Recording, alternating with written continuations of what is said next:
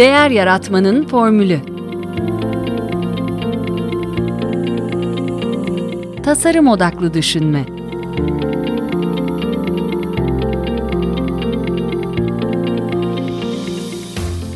Merhaba, ben Mete Yurtsever. Değer Yaratmanın Formülü podcast'inin 150. bölümünden ev sahibi olarak sizi selamlıyorum. Geçtiğimiz hafta Kasım ayının son çarşamba günü kitap kulübümüzün 23. buluşmasında Carol Tavris ve Elliot Aronson'dan Hatalar Psikolojisini konuştuk. Bu bölümde de her zaman olduğu gibi katılımcılarımızın kitaba ilişkin görüşlerine yer veriyorum. Tavris ve Aronson sosyal psikoloji alanında çalışan bilim insanları. Kitabın orijinal adı Mistakes Were Made by, Not By Me. Bu politikacıların sorumluluk almadan yaptıkları itiraflara gönderme yapıyor. Yani bazı hatalar yapıldı ama yani ben yapmadım, benim kabahatim, ihmalim yok gibi. Bunu Nixon, Reagan, Clinton, Kissinger, Bush gibi politikacılardan örnekler vererek anlatıyor. Kitabın tamamı aslında bilişsel uyumsuzluk adı verilen Amerikalı sosyal psikolog Leon Fessinger'in teorisi hakkında, ki Aronson da onun öğrencisi zaten. Bilişsel uyumsuzluk, bireyin inanç, davranış, söylem, değer ve fikirleri arasında bir çelişkiyle karşı karşıya kaldığı durumlarda ortaya çıkıyor. Kitapta çok çarpıcı bir tespit var. Tutarsız davranan bazı insanların bizi kandırmaya çalıştığı yanılgısına düşebiliyoruz. Aslında onlar kendilerini kandırıyorlar. Kitabın arka yazılarından biri bunu güzel özetliyor. Diyor ki sevgililerin, avukatların, doktorların, politikacıların, herkesin kendi kendini nasıl kandırdığına dair etkileyici bir çalışma. Sunduğu bilimsel kanıtlar gerçekçi ve saygılı cazibesi nedeniyle hatalar psikolojisi oldukça inandırıcı. Bu kitabı okuyarak liderlerimizin, sevdiklerimizin ve dürüst davranırsak kendimizin davranışlarını anlayabiliriz. İnsanın doğasının bazı şaşırtıcı gizemleri daha açık görünmeye başlayabilir. Kitabın sonunda hatalı adımlarımızı kabul etmekten kaçınmamızı sağlayan yöntemler çok daha aşina hale geliyor. Biz ve bizi yönetenlerle bize yol gösterenler yalnızca ben bir hata yaptım, özür dilerim demenin gücünü ve değerini bir anlasak bizim ve herkesin hayatının ne kadar olumlu bir yönde etkileneceğinin farkına varırız diyor. Evet, dilerseniz şimdi sohbetimize kulak verelim. Söz alan arkadaşlar sırasıyla Aycan Acar Şahin, Yavuz Abut, Halime Özben Hacı, Yasemin Parlak Demir, Selim Uysal, Alim Küçük Pehlivan ve Betül Emre. Bazı şeyleri anlamlandırmamı sağladı. Mesela şöyle bir paragrafı okumak istiyorum. Şunu çok beğendim. Enteresan geldi bana. Yani o anlamlandırmamı sağladı. Özellikle ülkemizde olanları. Bilgi bizim inançlarımızla bağdaşıyorsa bu bilginin sağlam temellere dayalı ve yararlı olduğunu düşünürüz. İşte ben de her zaman bunu söyler dururum. Fakat yeni elde ettiğimiz bilgi bizim inançlarımızla çelişiyorsa o zaman bu bilginin peşin hükümlere dayalı ve aptalca olduğunu düşünürüz. Ne salakça bir yaklaşım deriz. Uyumu sürdürme ihtiyacı öylesine güçlüdür ki insanlar inançlarının doğru olmadığını gösteren kanıtlara bakmaya zorlandıkları zaman sahip oldukları inancı sürdürmek, hatta daha da güçlendirmek için o kanıtı eleştirmenin, çarpıtmanın ya da dikkate almamanın bir yolunu ararlar. Bu zihinsel burkulmaya doğrulama sapması adı verilir. Bu hem ülkemizde hem dünyada neden bazı şeylerin böyle olduğunu, neden insanların anlamadığını benim anlamama yardımcı oldu. Aslında kendimde de bunu gözlemledim. Gerçekten de ben de çoğu zaman böyle yapıyorum. Ben de öyle standart bir insanım, onu anladım. Şey çok enteresan geldi, biraz hem üzdü beni çocuklarla ilgili kısım. Çocukların yaşadıklarından dolayı bazı insanların haksız yere suçlanması. O konuda başka kitaplarda da denk gelmiştim ben. Çocuklara nasıl sorduğumuz gerçekten çok önemliymiş. Onu bir kez de anladım. Yani çocuklara bir şeyleri sorma şeklimize göre onları yönlendirebiliyormuşuz. O yüzden tabii ki çocuklarla ilgili bir şey söz konusu oldu, negatif bir şey söz konusu oldu. İnsanlar kesinlikle ceza almalı. Ancak haksız yere de almalarını tabii ki kimse istemez. Bu kısmı beni birazcık üzdü. En beğendiğim cümle şuydu. En büyük hatamız söylemeliyim ki hatalarımızın hiç farkında olmayışımızdır. Tarihçi ve deneme yazarı Thomas Carlyle'ın söylediği. Bunu çok beğendim. Bu sefer kitap önerisi yazamadım ama film önerisi, belgesel önerisi yazmak istedim. Zihin oyunları. Normalde National Geographic'te denk gelmişsinizdir diye tahmin ediyorum. Ama kaçırdığım bölümler vardı benim. Disney Plus'ta tekrar onlar yayınlanıyor. Oradan da yakalayabilirsiniz. O da aslında benzer bir şekilde hafızamızın nasıl değiştiğini anlatan çok güzel bölümler vardı. Bir olay yaşanıyor. İnsanlara sıcağı sıcağını soruyorlar. Mesela atıyorum sarı ceketi vardı diyor. Ondan sonra aradan işte 2 hafta geçiyor, mahkemeye çıkıyorlar. İnsanlar soruyor, hayır kırmızı ceketi vardı diyor ve yalan testinden de geçebiliyor. Hafızamız bizi bu kadar yanıltabiliyor. Zihin oyunları o yüzden tavsiye ederim. Hayatı ellerinde, ölümü akıllarında diye bir slogan vardır 12 Kızgın Adam filminin afişinde. Bilişsel uyumsuzluğu yaşayan 11 jüri üyesine karşın bir kişinin mücadelesini anlatır. Çok böyle soyut, gerçek, birbirine karıştırılan güzel bir filmdir, öneriyorum. Kitap filmdekine benzer bu tarz birçok vaka analizini kaynakçasıyla anlatan muazzam hikayelerle dolu. Bölümleri iyi kurgulanmış, derdini başarılı bir şekilde anlatabiliyor. Özellikle bu hani kaynakça ve vaka analizlerinin bir arada sunulduğu kitapları seviyorum. Psikoloji olunca da bu gerçekten çok anlamlı oluyor. Yazarlardan biri, işte siz de bahsettiniz, Carol Tavris, özellikle sahte bilim üzerine yazılar yazıyor. Araştırmaları bu yönde. Bu da benim ayrıca ilgimi çeken bir konu olduğu için yani kitabı çok beğendim diyebilirim. Sanırım her şey şurada başlıyor.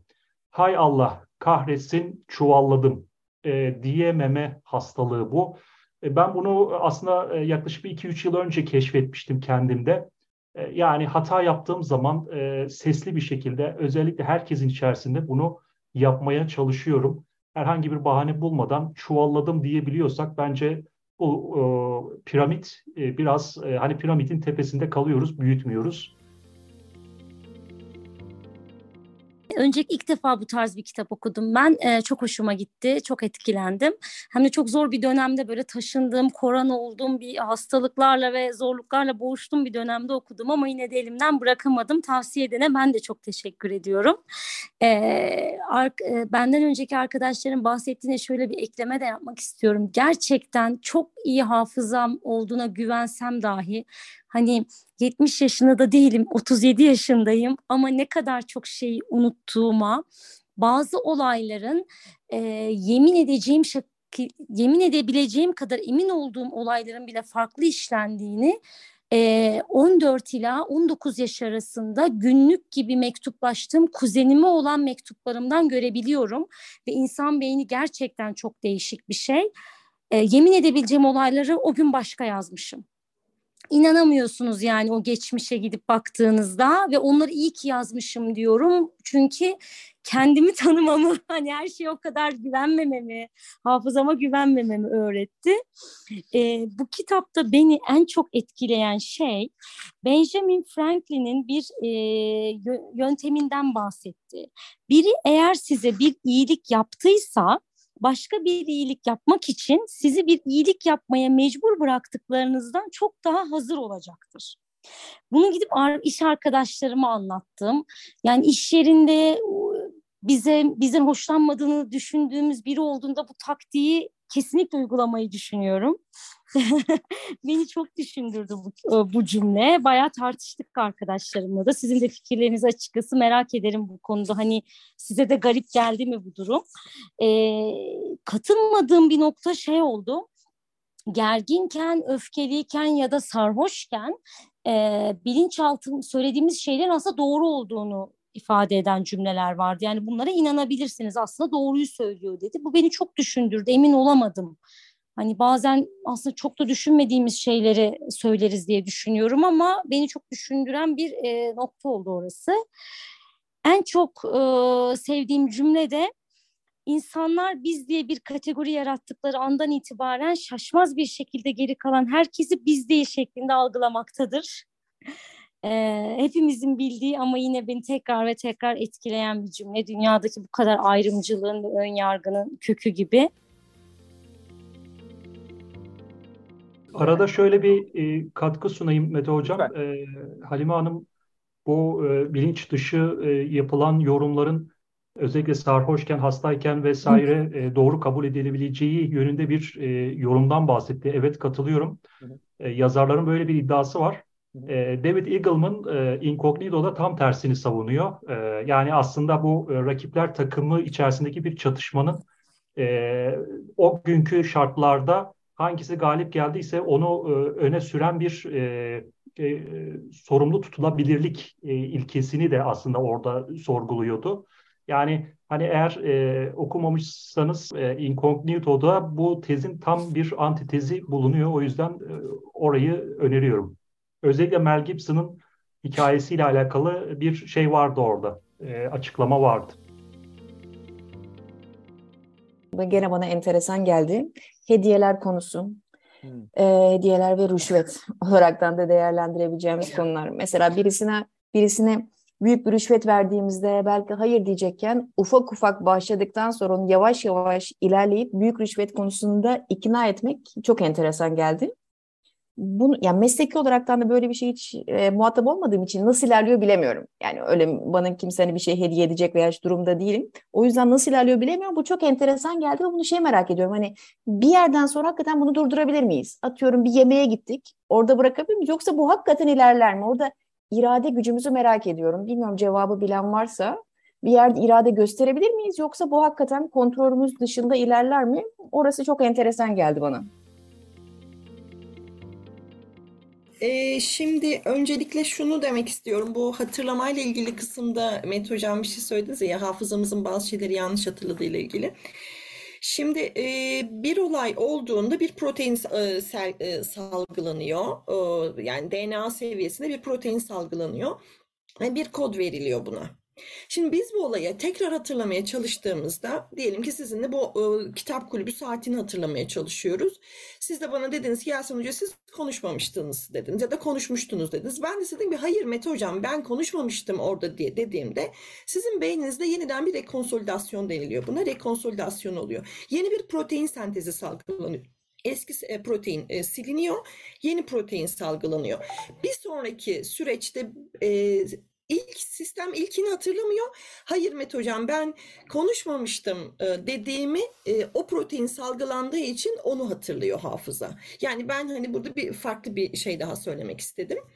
Bir diğer şey şu, hani beynin boşlukları doldurması. A olayı var, B olayı var, arası boşluk. İşte bu boşluk doluyor. Ya da bir başka örnek daha. Diyelim ki ben size karakolla ilgili bir cümle, kelime göstermedim. Ama asker dedim, polis dedim, tutuklama dedim, hapishane dedim, bir sürü şey söyledim. Ve kelimeler arasında baktığımızda karakol kelimesini gösterdi mi diye gruba sorduğunuzda grup hep birlikte diyor ki karakolu gösterdik. Yani beynin bağlantısallık özelliği var. Bundan dolayı olayı olduğundan farklı hatırlayabiliyoruz. Bu bağlantısallık özelliğinden kaynaklı. İlişkilerden bahsederken self-justification yani kişinin kendisini yaptığı hatayı doğru olduğunu kabullenmesi, partnerin işte ben acaba yanlış mıyım ya da hata yapan ben miyim, değişmeli miyim sorularını sormasını engelliyor diyordu. Bu beni bayağı etkiledi. Çünkü her zaman bir hata yaptığımızda onu bir şekilde kabulleniyoruz ve bu soruları sormuyoruz. Bu bayağı güzeldi benim için. Yine birkaç tane ön kabuller var. Orada işte onaylama bayasından bahsediyordu. Yani kendi tarafımızın pozitif yönlerini görüyoruz. Karşı tarafında hep negatif yönlerini görüyoruz diyor. Özellikle bu şeyde yine politik, yani siyasi hareketlerde işte buna da confirmation bias yani onay ondan kaynaklanıyor diyordu. Bu da hepimizin pek çok kez şahit olduğu bir durum. Şeyde de öyle yani algoritmalarda bile artık hani sen sadece kendi grubundan kişilerin paylaştığını görüyorsun sosyal medyada, diğerlerini görmüyorsun gibi bir şey burada da vardı. Yine şeyi not almışım, adaletin düşmanı tereddüt değil, kendine çok güvenmedir diyor, overconfidence diyordu. Bu da kendine güven ve ego aslında. Şimdi bütün paylaşımlar için teşekkürler. Hakikaten bu aha moment denilen bir kitap bu benim için de. Evet. Ya hakikaten bu böyleymiş dedirten bir şey. Benim kitapta gördüğüm bir eksik var. Kitap her şeyi çok iyi tespit etmiş ama böyle bir durumda olan insana nasıl davranmamız gerektiğini bırakmış ortada.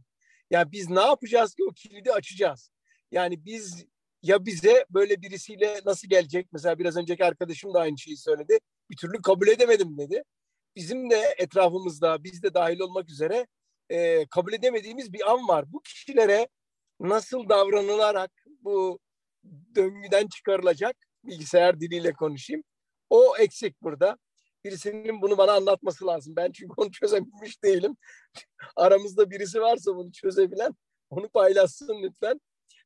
Diğeri de şimdi her vejeteryen veya vegan konuyu mutlaka kendisinin vegan olduğuna getirir. Ben de koşuyorum. Mutlaka konuyu koşuya getirmem lazım. Şimdi uzun koşu da vücut seni durmaya ikna etmeye çalışır. Fiziksel kapasiteniz varsa bile dur, dinlen, koşma, ne yapıyorsun, bırak der ve siz koşuyu bırakırsınız. Uzun mesafelerde böyle 100-200 kilometre koşanların temel sorunu budur. Antrenmanı varsa bile. Burada da insanın yattığında uyuyabilmesini sağlayabilmek için kendisini kandırması lazım. Yani kendisini ikna edebilmesi lazım. Bütünlüğünü, yani integrity'sini kaybetmemesi lazım. Integrity'yi kaybetmemek için kendimize uydurduğumuz bu hikayenin açıklamasını yapıyor kitap aslında. Bu diyor aslında bütünlüğünü kaybetmeme çabasında oluşan bir yolculuk. Dolayısıyla bunun sebebini ben görebiliyorum. Yani insanların hakikaten neden o yola gittiğini görmüş oluyoruz. Bugün ülkemizde de, dünyada da her şeye inanmaya hazırız. Çünkü kendimizle ters düşmek en zor durum. Benim kitapta tabii bütün konuşulanlar için hepsine katılıyorum. Benim de bunlar çok not ettiğim şeydi. Şöyle bir şey de kaldı. Biraz böyle ilişkilerde vardı. Özellikle romantik ilişkiler için söylüyordum.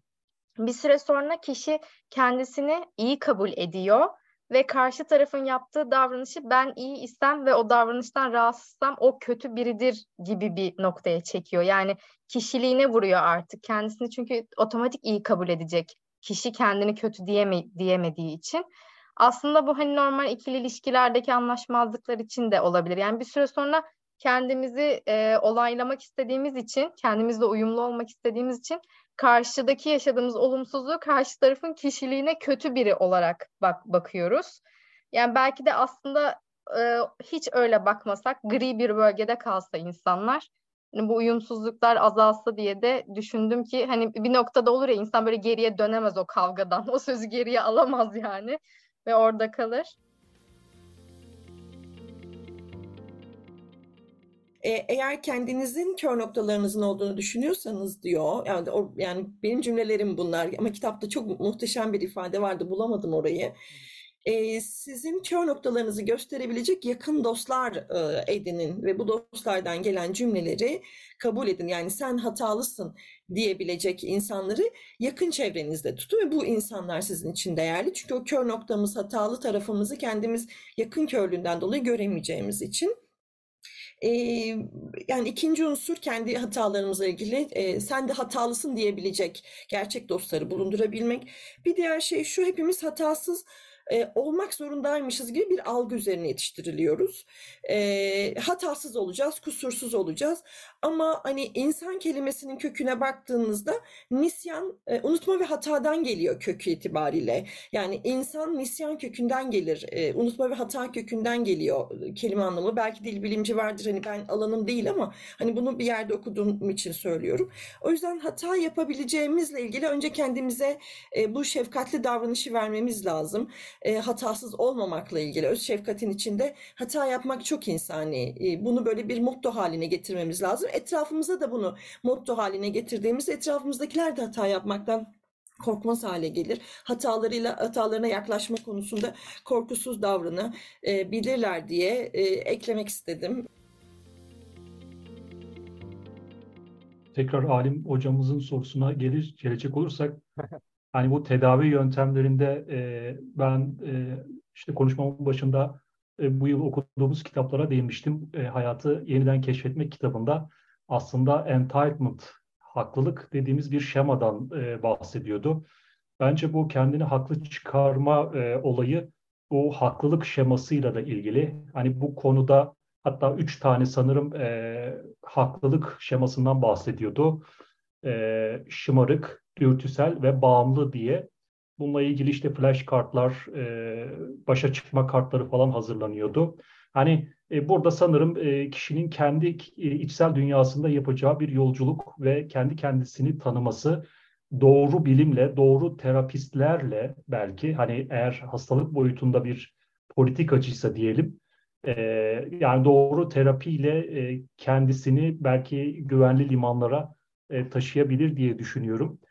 O yüzden hatta yine ilave edersek orada bir de mükemmelliyetçilik şeması vardı. Yani bunlar sanırım birbirini besleyen şeyler. O yüzden hani sesli bir şekilde çuvalladım diyebilmek bence çok kıymetli. Hata yaptım bilmiyorum demek çok kıymetli. Kitabın son kısımlarında bu sahte bilim, gerçek bilim nedir diye ayrımlara gidiyordu. Sanırım Carol Tavris ağırlık olarak bu sahte bilim, doğru bilim kısmına odaklanmış. Biz ölümlülerin aslında asıl sorunu tünelin içerisindeki bu karanlık olgular diyor. Biraz fazla ışığa ihtiyacımız var. Bu ışık için de aslında doğru bilime ihtiyaç var. Yine çok sevdiğim fizikçi Richard Feynman'ın güzel bir pasajı vardı. Bir bölüm başlangıcında vardı sanırım. Neyi düşündüğünüz, neye inandığınız, hayattaki idealleriniz veya yani kurguladığınız dünya neyse hiç önemli değil. Bir deney yapıp bunu ispatlayamıyorsanız bu bilim değildir. Buna da çok fazla itibar etmemeniz gerekir. Zaten kitabın genel argümanı politikacılar, siyasetçiler, doktorlar, terapistler tamamının belli belirsiz sahte bilim üzerine insanları manipüle etmesi ve aslında biraz da bir çağrıya dayanıyor. Doğru kaynaklardan beslenme, halkın doğru kaynaklara erişimi, doğru kaynaklardan yardım alması gibi aslında bir çaba da var kitabın tamamında. İknanın psikolojisine deniyor. Yine Robert Cialdini'nin işte zorlu bir görevi kabul ediyorsak bu konuda mücadele etmişiz, harp meydanında savaşmışız, belki kanımızı vermişiz mecazi anlamda. Biz şimdi bu fikrimizden neden vazgeçelim? Yani ikna kabiliyetlerinin belki insanların yüksek olması bu uyumsuzluk teorisini yukarıya çekiyor ve o piramidin aşağıya doğru gidişi hızlanıyor diye düşünüyorum. Bu çıkar çatışması yine Yasemin Hocam değindi. Orada önemli bir kitap var. Bunu önermeden olmaz. Plague of Corruption. Doktor Judy Mikovits bu pandemi döneminde özellikle peş peşe çıkan aşılarla ilgili manipülasyonları anlattığı güzel bir kitabı vardı. Türkçe'ye çevrildi mi bilmiyorum ama bu kitap bence kıymetli. Yani tırnak içerisinde istatistik bir nevi neye inanıyor iseniz o inandığınız şeye doğru sonuçların çıkartıldığı bir bilim olabiliyor. Kimden destek alıyorsunuz? Parayı kim veriyor? Patron kim? Dolayısıyla hani bir ilaçla ilgili özellikle büyük bir endüstriden, bir amiral gemisinden bahsediyoruz. Burada elbette ki parayı veren kişi lehine bir takım sonuçların bayaslenmesi son derece doğal. Bu kitapta da bu güzel örnekler var. Konsolide ediyorum, bitiriyorum. Akıllı insanların mantıksız kararları Misbehaving, Richard Thaler. Burada ekonomik göstergeler, neden fail oluyoruz, neden aptallaşıyoruz. İşte eşit derecedeki kaybetme ve kazanma ilkesinde kaybetmenin 2 katı kadar bir acı veriyor bize. Buna en güzel Mete Hocam siz de biliyorsunuz Hızlı ve Yavaş Düşünme kitabında Kahneman çok güzel açıklıyor. Noun and Unknown, Donald Rumsfeld, Bush'un savunma bakanı. Güzel bir kitap. Aslında bir nevi itiraf. İşte bu kitle imha silahlarının varlığı veya yokluğuyla alakalı bir demagoji yapıyor. Donald Trump'ın bu son versiyon kitapta bahsedilen demagoji, sanırım Selim Bey de bahsetti bu demagoji şeyine, vurgusuna. The Untold History of the United States diye Oliver Stone'un 12 bölümlük mükemmel bir belgeseli var. Amerikan başkanları söylenen yalanlar, hatta işte Michael Moore'un 9-11 belgeseliyle paralel kurguları falan da var. Bunu önerebilirim. House of Cards'tan bahsetmiyorum. Bu zaten herkesin izlediği bir film. Aslında müthiş bir demagoji. En sevdiğim sözle bitirmek istiyorum. Gözlerinizi evlenmeden önce sonuna kadar açık, evlendikten sonra da yarı kapalı tutun. Bu podcast'te yurt içinden ve yurt dışından bilim insanlarına, akademisyenlere, tasarımcılara, iş insanlarına, danışmanlara ve eğitmenlere değer yaratma formüllerini soruyorum. Amacım Türkiye'de değer yaratmaya çalışan kişilere konuklarımın deneyimlerinden ilham vermek. Podcast haricinde ise ilham vermenin ötesinde elimden geldiğince bu yolda kolaylaştırıcı olmak istiyorum. Bunun için size 2 aşamalı bir teklifim var. Eğer benimle ve diğer dinleyicilerle bir araya gelmek ve etkileşime girmek isterseniz sizi kitap kulübümüze davet edebilirim. Podcast'imin ve bence değer yaratmanın çerçevesini oluşturan davranış bilimi, kişisel gelişim, girişimcilik, pazarlama ve inovasyon başta olmak üzere iş dünyası alanından kitaplar okuyoruz. Her ayın son çarşamba akşamı çevrim içi buluşup o ay kulüpte okuduğumuz kitabı tartışıyoruz. Eğer kariyerinize bir değişiklik, bir atılım planlıyorsanız ya da mevcut işinizde kendinizi geliştirmek istiyorsanız size bir önerim daha var. Farklı disiplinlerden kafa dengi, öğrenmeye açık insanların birbirlerinin gelişimine, üretimine, destek ve ortak olma taahhüdüyle bir araya geldiği bir topluluğumuz var. Hem kitap kulübü hem de Derya topluluğu hakkında bilgi almak ve kayıt olmak için meteyurtsever.com'u ziyaret edebilirsiniz. Bu podcast'i beğendiyseniz favorileriniz arasına alabilir, sosyal medyada paylaşabilir, hatta Apple'da dinliyorsanız yıldız ve değerlendirme bırakabilirsiniz.